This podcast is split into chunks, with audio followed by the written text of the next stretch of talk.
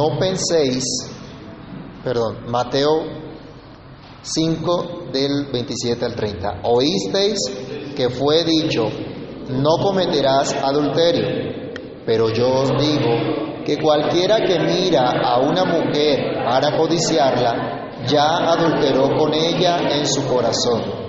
Por tanto, si tu ojo derecho te es ocasión de caer, sácalo y échalo de ti, pues mejor te es que se pierda uno de tus miembros y no que todo tu cuerpo sea echado al infierno.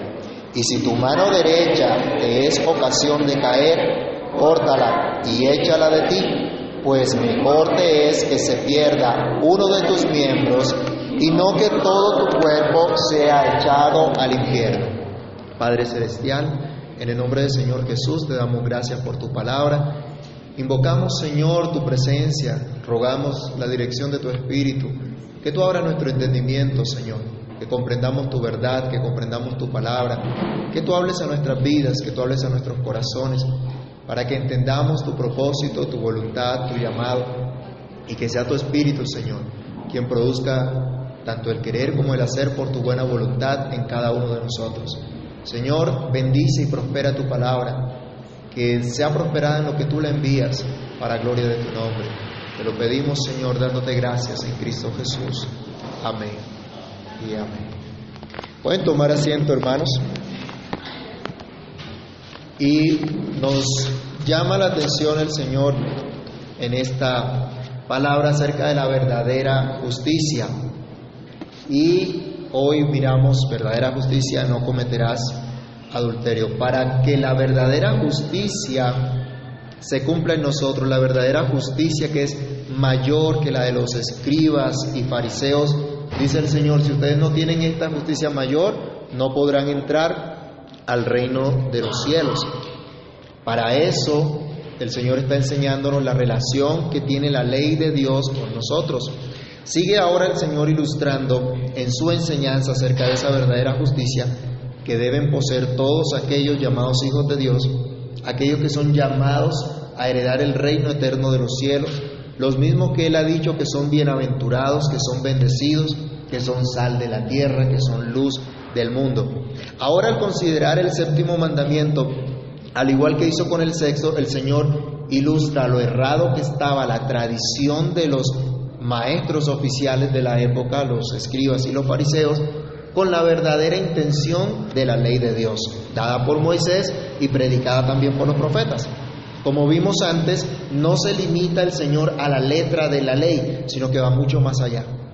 Va hacia el espíritu de la ley. Así entonces en este pasaje, como también lo decía el comentarista Lloyd Jones acerca de este sermón del monte, el Señor nos hace pensar en la pecaminosidad del pecado y en nuestro llamado a mortificar el pecado. Consideremos entonces en este pasaje, en primer lugar, el pecado y sus efectos. Nuevamente, los expositores tradicionales de la ley habían reducido el mandamiento a un acto físico meramente. Ellos decían, no cometerás adulterio. Y Jesús les dice, pero yo os digo que cualquiera que mira a una mujer para codiciarla, ya adulteró con ella en su corazón. Los expositores de la ley en ese entonces habían dejado de considerar la unidad de la ley de Dios. ¿Qué dice el séptimo mandamiento? Es el que estamos viendo, ¿no? No cometerás adulterio. ¿Y qué dice el último?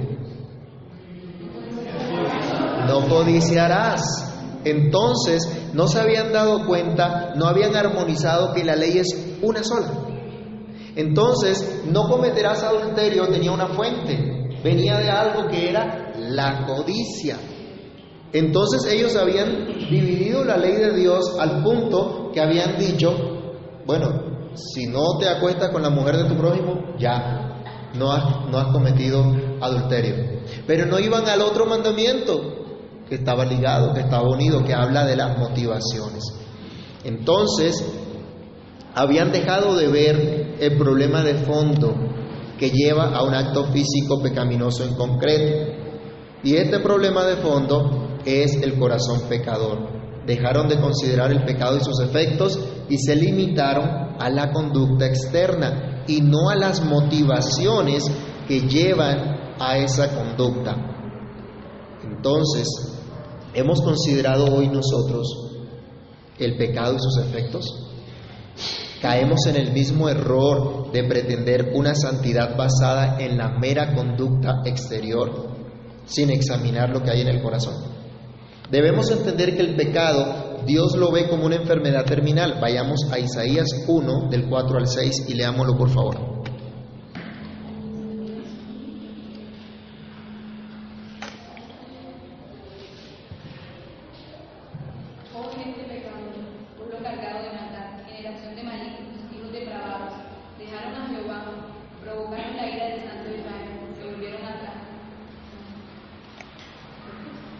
Al 6. ¿Por qué queréis ser castigados aún? Todavía os revelaré. Toda cabeza está enferma, todo corazón doliente. Desde la planta del pie hasta la cabeza no hay en él cosa sana, sino herida, hinchazón y podrida llaga. No están curadas, ni vendadas, ni suavizadas con aceite. ¿Cómo ve el Señor entonces la condición del ser humano? Aún la de su propio pueblo. Lo ve como una enfermedad terminal. Así era la condición moral del pueblo de Israel, como una lepra incurable.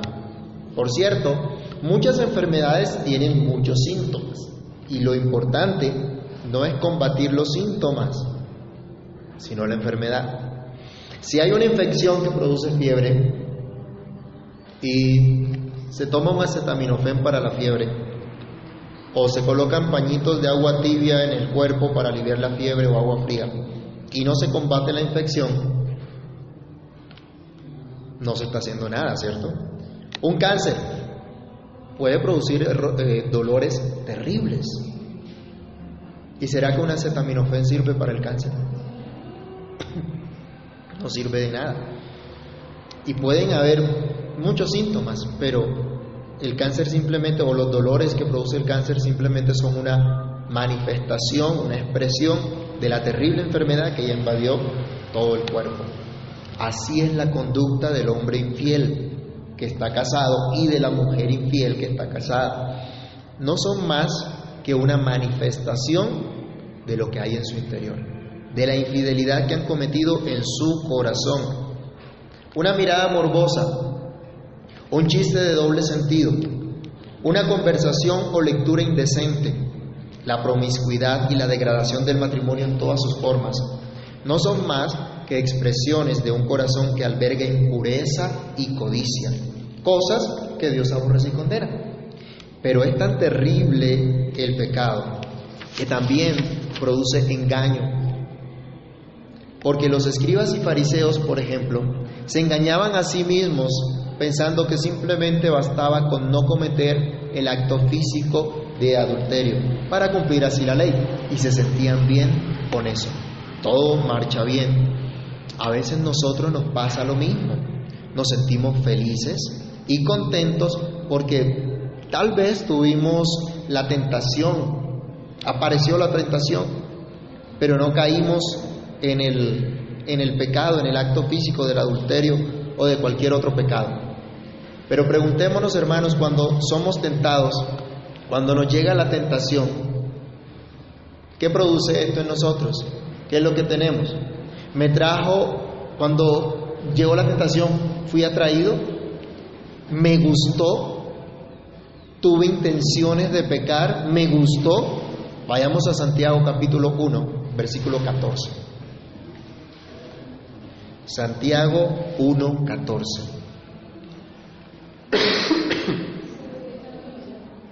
¿Qué dice?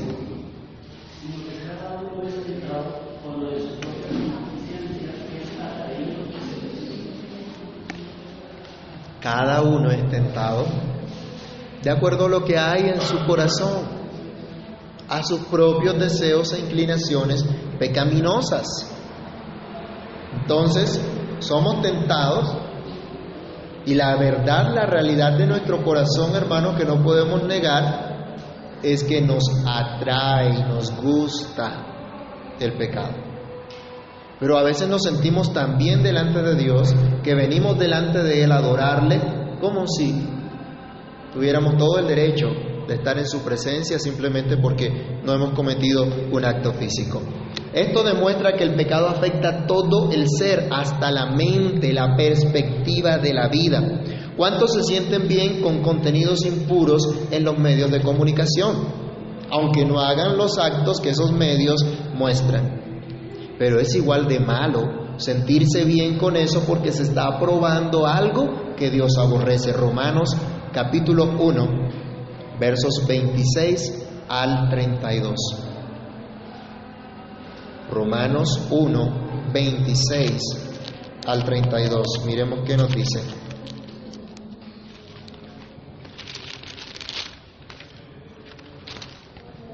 Por eso Dios los entregó a pasiones vergonzosas, pues aún sus mujeres cambiaron el uso natural porque es contra naturaleza, y de igual modo también los hombres, dejando el uso natural de la mujer, se encendieron en su lascivia unos con otros, cometiendo hechos vergonzosos, hombres con hombres, recibiendo en sí mismos la retribución de su debida a su extravío. Y como ellos no aprobaron tener en cuenta a Dios, Dios los entregó a una mente reprobada para hacer cosas que no convienen, estando atestados de toda injusticia, fornicación, perversidad, avaricia, maldad, llenos de envidia, homicidios, contiendas, engaños y malignidades, murmuradores, detractores, aborrecedores de Dios, injuriosos, soberbios, altivos, inventores de males, desobedientes a los padres necios, desleales, sin afecto natural, implacables, sin misericordia, quienes habiendo entendido el juicio de Dios, que los que practican tales cosas son dignos de muerte, no solo las hacen, sino que también se complacen con los que las practican. Por eso decía, a veces podemos sentirnos bien, tranquilos, porque no cometemos un acto físico de impureza sexual. Pero, ¿qué nos venden las novelas? ¿Qué nos venden las fotos seductoras del Facebook, del Instagram, del resto de redes sociales? ¿No están provocando estas cosas? ¿No están llevando hacia esto? Y si nosotros nos quedamos allí entretenidos, como no hay más nada que hacer, vamos a entretenernos viéndonos esta novela. ¿Sí?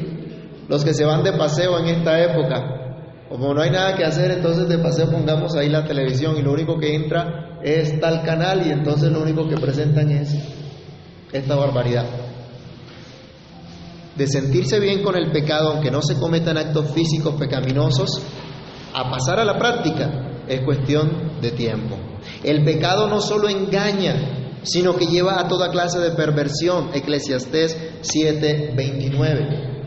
El Señor nos dice que Dios creó al hombre perfecto, pero Él buscó muchas perversiones. Esa es la enseñanza general de la Biblia, aunque la gente lo quiera contradecir. Desde que Adán y Eva pecaron, toda nuestra naturaleza quedó corrompida y nuestras inclinaciones naturales son de continuo al mal, a las a las cosas que desagradan a Dios, al punto que las cosas buenas que Dios nos ha dado como instrumentos para servirle y glorificarle, las usamos para pecar, para hacer lo que Dios aborrece. Volvamos a Mateo capítulo 5, versículo 28. Dice el Señor, por tanto, si tu ojo derecho te es ocasión de caer, sácalo y échalo de ti pues mejor te es que se pierda uno de tus miembros y no que todo tu cuerpo sea echado al infierno. Y si tu mano derecha te es ocasión de caer, córtala y échala de ti, pues mejor te es que se pierda uno de tus miembros y no que todo tu cuerpo sea echado al infierno. Algunos miraban cuán importante es el ojo derecho, la mano derecha. Está hablando de capacidad Está hablando de lo que uno hace, de las perspectivas que tiene. El pecado se encarga de convertir lo que es bueno en malo. El pecado se encarga de destruir al ser humano y conducirlo al infierno. Por ejemplo, Dios prohíbe el asesinato. Pero ¿qué está abogando el mundo hoy día? Cuando dice, por ejemplo, que la mujer eh, tiene derecho sobre su cuerpo y puede elegir si tiene el bebé o no lo tiene. Y no están buscando que legalmente se pueda asesinar a esas criaturas, no importa el mes de gestación en que vaya. No están considerando estas cosas. Dios ha establecido que el matrimonio debe honrarse. Pero ¿cómo ve el mundo hoy esta institución del matrimonio? ¿No lo considera como algo anticuado? ¿Como eso ya pasó de moda? Que lo único que importa es que se sienta bien en la relación que tenga, llámese como se llame. Cualquier clase de relación, si usted se siente bien, listo, no hay problema.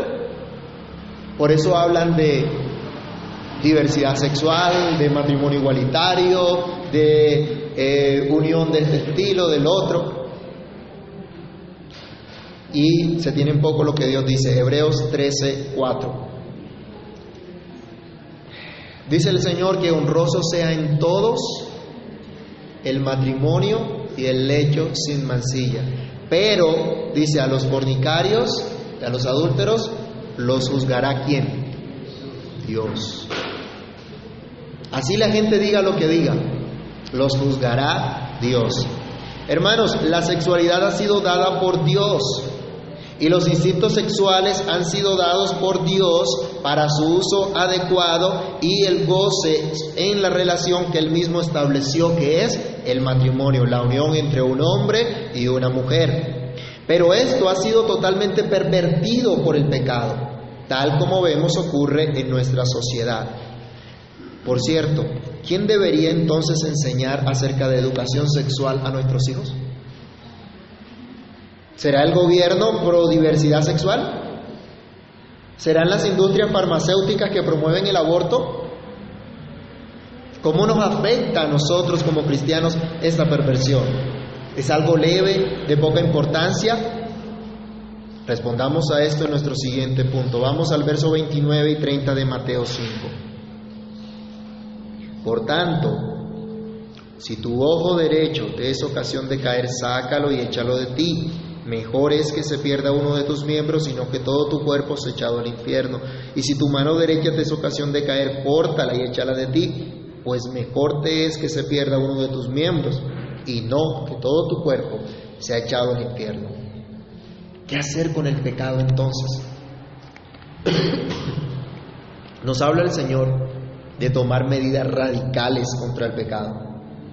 Pero no se puede tomar una medida radical sin tener claridad del mal que se quiere erradicar. Si no entendemos lo terrible del pecado, ¿qué vamos a hacer? ¿Qué piensan ustedes que haríamos? si no entendemos que el pecado es eso, pecado, que es terrible, que es abominación a Dios, simplemente lo vamos a consentir, lo vamos a tolerar, lo vamos a acariciar en nuestra vida, en lugar de luchar contra él, como es nuestro deber cristiano. Frente al pecado debemos reconocerlo y repudiarlo. Vayamos a Mateo capítulo 5, versículo 8.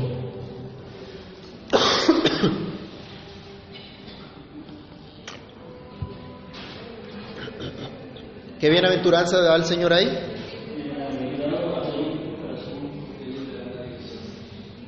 Si el Señor está aquí atacando al corazón y está diciendo que el problema de fondo es el corazón, ¿cómo debemos ver esto entonces? ¿Cómo debemos identificarnos? ¿Cómo debemos ver qué hay adentro de nosotros? Si el Señor dice ya que una mirada lasciva es pecado, entonces eso viene de allá adentro. No es una mera situación externa debemos reconocer que estamos expuestos a las mismas tentaciones que toda la raza humana, porque todos tenemos un mismo origen en Adán y Eva.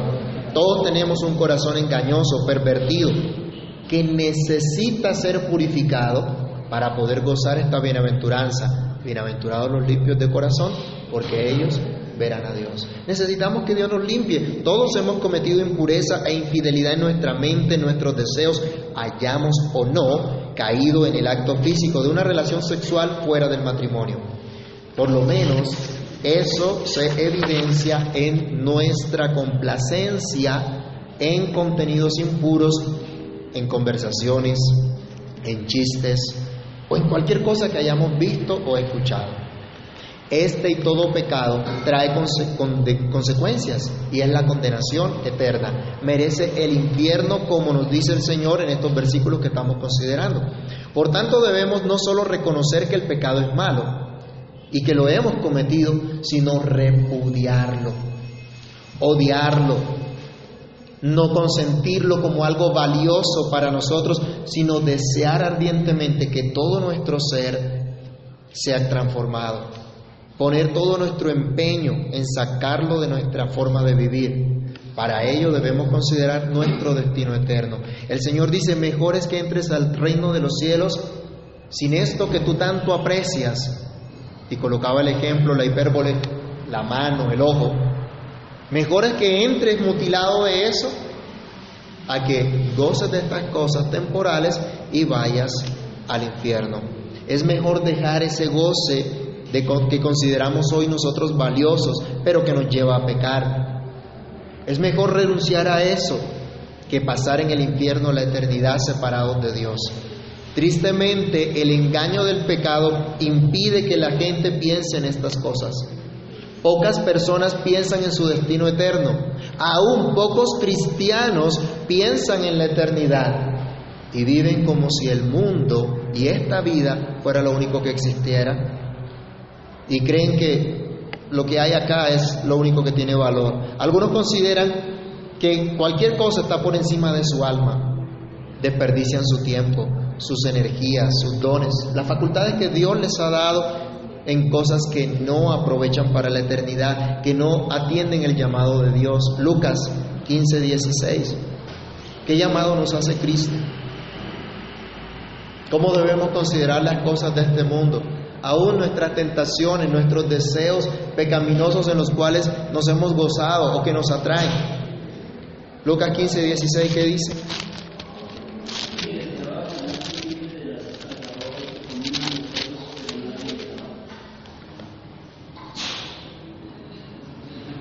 Esta no es la cita. Les dije Lucas 15, Bueno, acá me equivoqué en la, en la cita. La cita que da el, el Señor es que debemos amarlo más a Él que a las cosas de este mundo. ¿De qué nos sirve ganar el mundo entero si perdemos nuestra alma?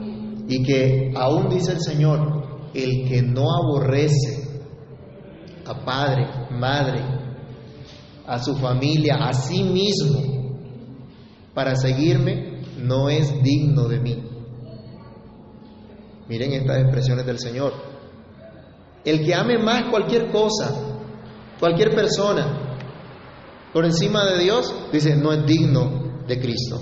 Pero somos llamados a ocuparnos nuestra preparación para la eternidad. Eso es nuestra vida aquí y ahora. Veamos lo que dice el apóstol Pablo al respecto en Filipenses 3, del 17 al 21.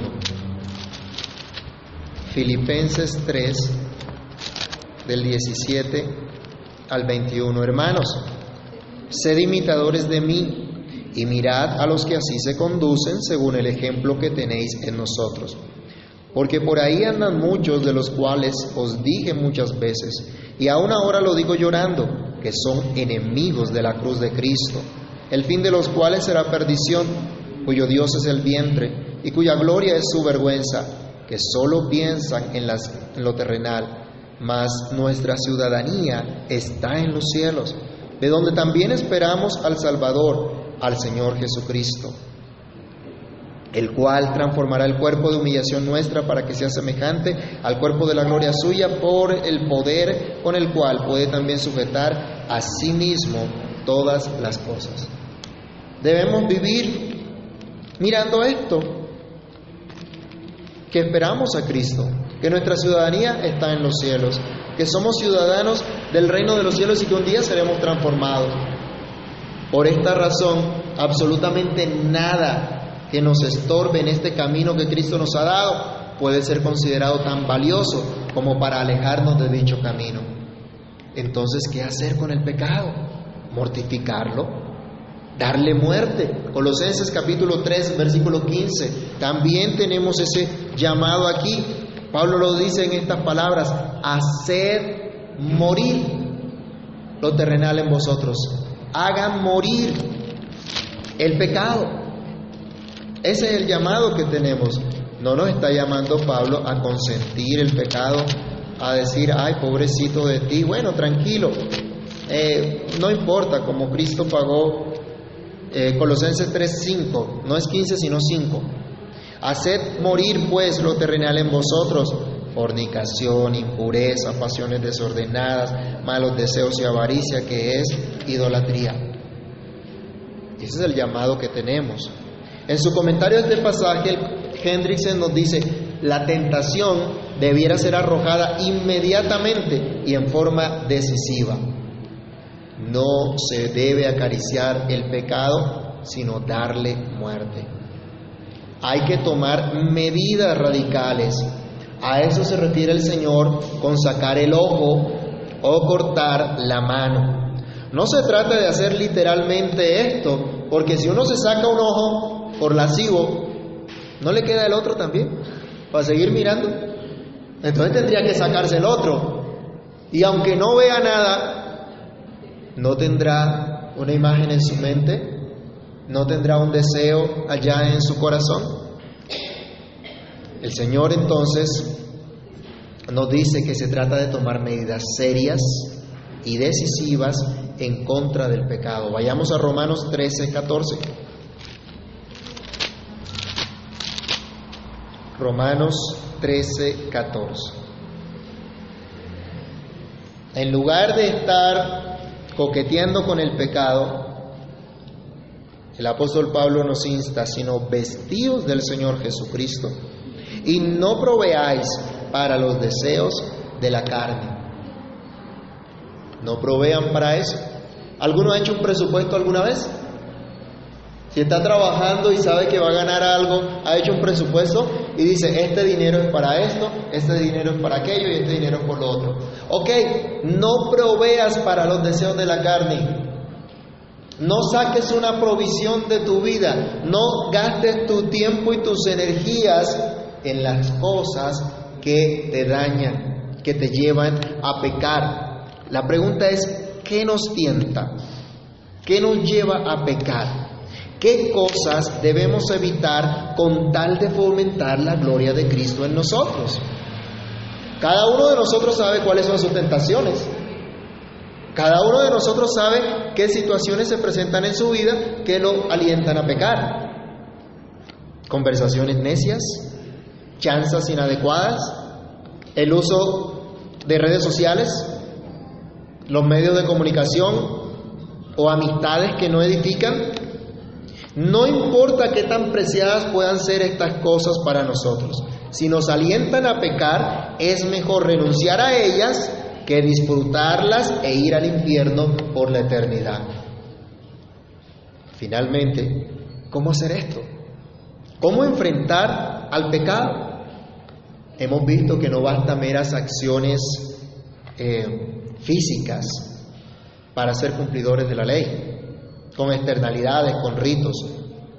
Hemos visto que tenemos un corazón engañoso y pervertido. Entonces, ¿cómo atender las advertencias de Cristo? Primero, considerando el costo del pecado. Vayamos a Tito capítulo 2, versículo 14 y recordemos cuál fue la razón de la venida de Cristo y su muerte en la cruz.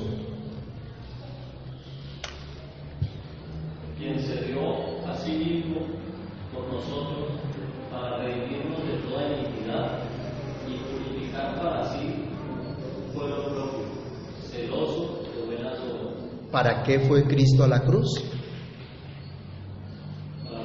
Para redimirnos de toda iniquidad, pero también para formar para sí un pueblo santo, celoso de buenas obras. Isaías 53, versículos 4 al 6, un pasaje muy conocido, que dice Isaías 53, 4 al 6.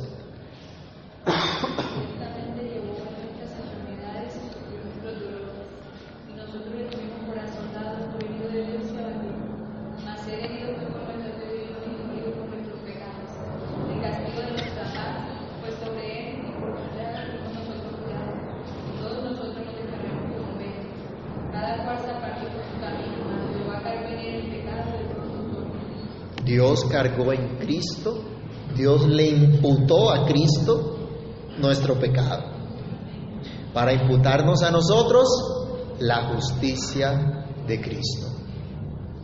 Hermanos, miren lo que costó el pecado, la muerte de Cristo.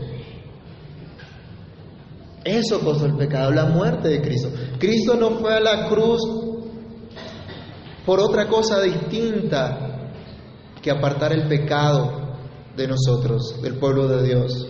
Efesios capítulo 1, versículos 3 al 7 también nos habla acerca de este motivo y este costo del pecado. ¿Por qué fue Cristo a la cruz? Efesios 1, 3 al 7.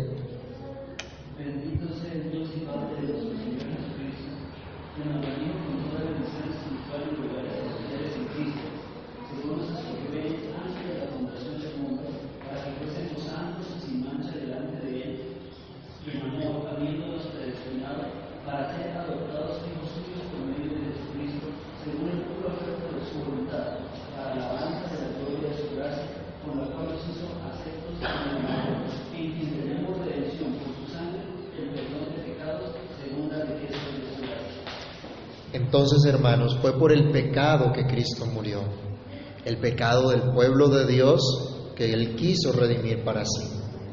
Entonces, si por esto fue Cristo a la cruz, ¿cómo vamos a consentir nosotros el pecado?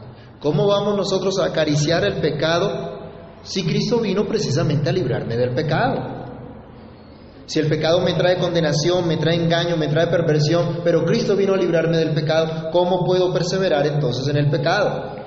Cristo pagó un alto costo por el pecado y ahora puedo enfrentar al pecado viniendo a Cristo. Aquí el Señor nos está dando las cosas que debemos hacer. Córtate la mano o sácate el ojo. Es decir, aquellas cosas que tú estimas como valiosas, sácalas, renuncia a ellas. Pero ¿cómo podremos hacer esto si no venimos a Cristo? ¿Cómo podremos hacer esto si no somos capacitados por Cristo? El Señor aquí nos está mostrando cuán incapaces somos de atender esta enseñanza, de obedecer estas palabras. Pero debemos venir a Cristo teniendo fe en su obra perfecta, en su sacrificio perfecto en mi lugar, en el Calvario. Es dejar de justificarme por mis pecados y creer que Él los llevó todos en esa cruz. Es entender que jamás voy a lograr verdadera justicia de la que la ley de Dios me habla por mi propia iniciativa o por mis propios medios, por mis propios esfuerzos. Esa justicia solo lo alcanza, la voy a alcanzar por la gracia de Dios en Jesucristo. Romanos capítulo 5, vamos a leer algunos versos, empezando por el versículo 1. Justificados pues por la fe, tenemos paz para con Dios por medio de nuestro Señor Jesucristo ¿Qué es el pecado? Es violación de la santa ley de Dios. Es injusticia para Dios. Pero aquí se nos dice que justificados por la fe ya tenemos paz para con Dios. Y esto no porque nosotros nos corregimos, sino porque Cristo pagó por nosotros esa justificación. Dice también aquí mismo en Romanos ahora el versículo número 6, porque Cristo, cuando aún éramos débiles, a su tiempo murió por los impíos. ¿Hemos cometido impiedad? ¿Hemos ofendido a Dios? Cristo a su tiempo murió por los impíos. Esta es una gran noticia, versículo 8, mas Dios muestra su amor para con nosotros, en que siendo aún pecadores, Cristo murió por nosotros. Aleluya. Hay que venir a ese que murió por nosotros, hay que mirar a ese que murió por nosotros. Es la única manera de ser justificados. Es la única manera de lograr sacar ese ojo pecaminoso, cortar esa mano pecaminosa. Solo mirándolo a Él, solo viniendo a Él en fe verdadera. El versículo 10 aquí de Romanos también nos dice, porque si siendo enemigos fuimos reconciliados con Dios por la muerte de su Hijo, mucho más, estando reconciliados, seremos salvos por su vida. La única seguridad de que podamos vencer nuestro pecado, que podamos enfrentar y mortificar el pecado, es viniendo a Cristo, descansando en su obra perfecta, porque aquí tenemos promesa. Ya fuimos reconciliados. y seremos salvos, tendremos la victoria, pero solo confiando en Cristo. Hermanos, si no habláramos de esto, nuestro sermón se quedaría en mero moralismo. Tienes que hacer esto, esto te demanda la ley. ¿Y dónde está Cristo? Y a veces como cristianos tratamos de hacer estas cosas en nuestra fuerza y caemos en el mismo error de los fariseos de pensar que por una conducta externa aparentemente aceptable ya hemos cumplido. Y se nos olvida lo que hay allá dentro de nuestro corazón con lo que combatimos día a día. Así que corramos a Cristo, descansemos en su perdón para poder atender su llamado de mortificar el pecado. Y esto reconociendo y pidiendo la ayuda del Espíritu Santo. Romanos también, capítulo 8, versículo 13.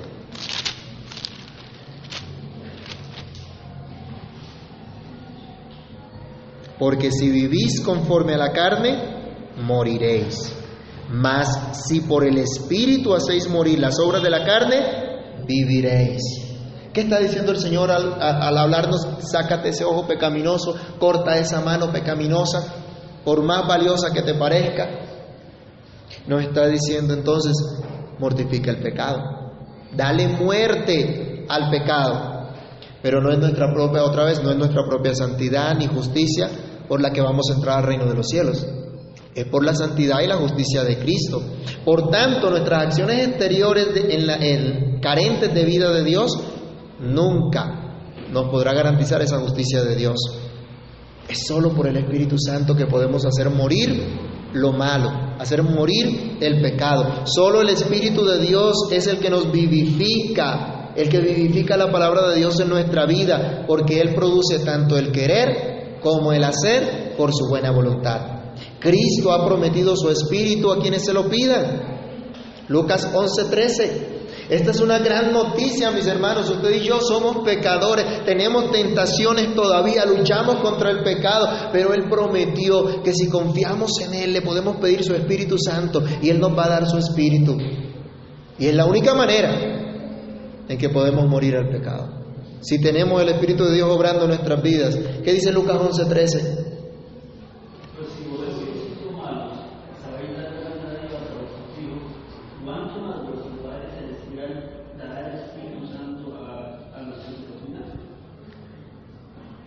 Podemos pedir a Dios que nos dé su Espíritu Santo. Podemos pedir a Dios que su Espíritu obre cada día en nosotros. ¿Será que Dios va a escuchar esa oración? Estamos orando conforme a su voluntad. Y si hacemos algo conforme a su voluntad, si pedimos algo conforme a su voluntad, tenemos la petición que le hayamos hecho. Pedimos, pidámosle a Cristo su Espíritu Santo para que andemos en sus caminos y aprendamos cada día a mortificar el pecado y vivir para la gloria de Dios. Hermanos, la verdadera justicia entonces, una vez más nos enseña Cristo, no está en las meras apariencias, no está en el cumplimiento exterior de ciertas normas, sino en un corazón transformado por la gracia de Dios. Está en una vida de continua dependencia del Espíritu Santo de Dios para poder obedecer al Señor, amando a Dios por encima de todo, renunciando a todas las cosas que hemos tenido de pronto como especiales, como valiosas, como de gran goce, renunciando a todo aquello que nos aparte de vivir para la gloria de Dios, tomando medidas serias y radicales contra el pecado en nuestra vida. No cometerás adulterio entonces nos muestra una vez más nuestra profunda necesidad de Cristo, nuestra profunda necesidad de purificación en nuestros corazones, de santificación de nuestros deseos y pensamientos, de santificación de nuestra perspectiva de la vida acerca de lo que realmente es bueno, agradable a Dios y por lo tanto benéfico para nosotros mismos. Que Dios nos ayude. Oremos. Padre que estás en los cielos, en el nombre del Señor Jesús queremos darte gracias, porque una vez más nos muestra nuestra condición, que somos pecadores, que al interior de nuestro ser, Señor, hay deseos impuros que te desagradan, que tú aborreces. Una vez más nos muestra, Señor, que solemos caer una y otra vez en las apariencias, en el engaño del pecado. Pero tú has venido para librarnos del pecado. Tú has aparecido para deshacer las obras del diablo, Señor. Ayúdanos. Ayúdanos hoy a entender esta verdad, a entender esta palabra. Señor, muchas veces estamos tranquilos, contentos, porque no hemos cometido algún acto físico pecaminoso, llámese como se llame. Pero no reconocemos nuestras intenciones, no reconocemos que hemos pensado, que hemos deseado, Señor, hacer lo malo. Ayúdanos, Padre bueno, y ten misericordia de nosotros, porque sin ti nada podemos hacer. Señor, tú has prometido tu espíritu a los que te lo pidan. Hoy pedimos, Señor, que tu Espíritu venga sobre nosotros, que tu Espíritu more en nosotros, que tu Espíritu obre cada día en nosotros, dándonos la capacidad de, de morir al pecado, de matar el pecado en nuestra vida cada día. Ayúdanos, Señor, para poder considerar cuán valiosa es tu salvación cuán incomparable Dios es tu salvación y que no hay absolutamente nada en esta vida que nos traiga verdadero goce, que nos traiga verdadero beneficio, sino tu salvación. Y que por tu salvación, Señor, somos capacitados a renunciar a todo deseo engañoso, a todo deseo mentiroso, a todo placer mentiroso, Señor. Ayúdanos, Padre. Ayúdanos en medio de este mundo que nos rodea de tanta maldad, de tanto engaño, de tanta mentira. Ayúdanos, Señor, para que nuestra perspectiva de la vida sea acorde a la enseñanza de tu palabra. Capacítanos para ello, Dios. Por favor, obra en mi vida y en la vida de cada uno de los que hoy meditamos en tu palabra. Que sea tu Espíritu, Señor, transformándonos cada día que sea tu Espíritu haciendo tu obra en cada uno de nosotros. Gracias te damos, Señor, porque hay esperanza. Hoy venimos a ti, hoy corremos a Cristo. Hoy venimos confiados en que Él llevó todos nuestros pecados. Y por eso podemos pedir su Espíritu para ser transformados cada día, para ser conformados a tu imagen. Ayúdanos a dejar a un lado, Señor, la culpa del pecado porque tú la has llevado, y caminar en adelante confiados en tu gracia, sostenidos por ti, Señor. Esto te lo pedimos y te damos gracias en el nombre del Señor Jesús. Que durante esta semana podamos meditar en tu verdad y podamos, Señor, compartir la buena noticia que tú nos has dado con aquellos que tú colocas a nuestro alrededor. Gracias te damos, Dios, en el nombre del Señor Jesús. Amén y amén.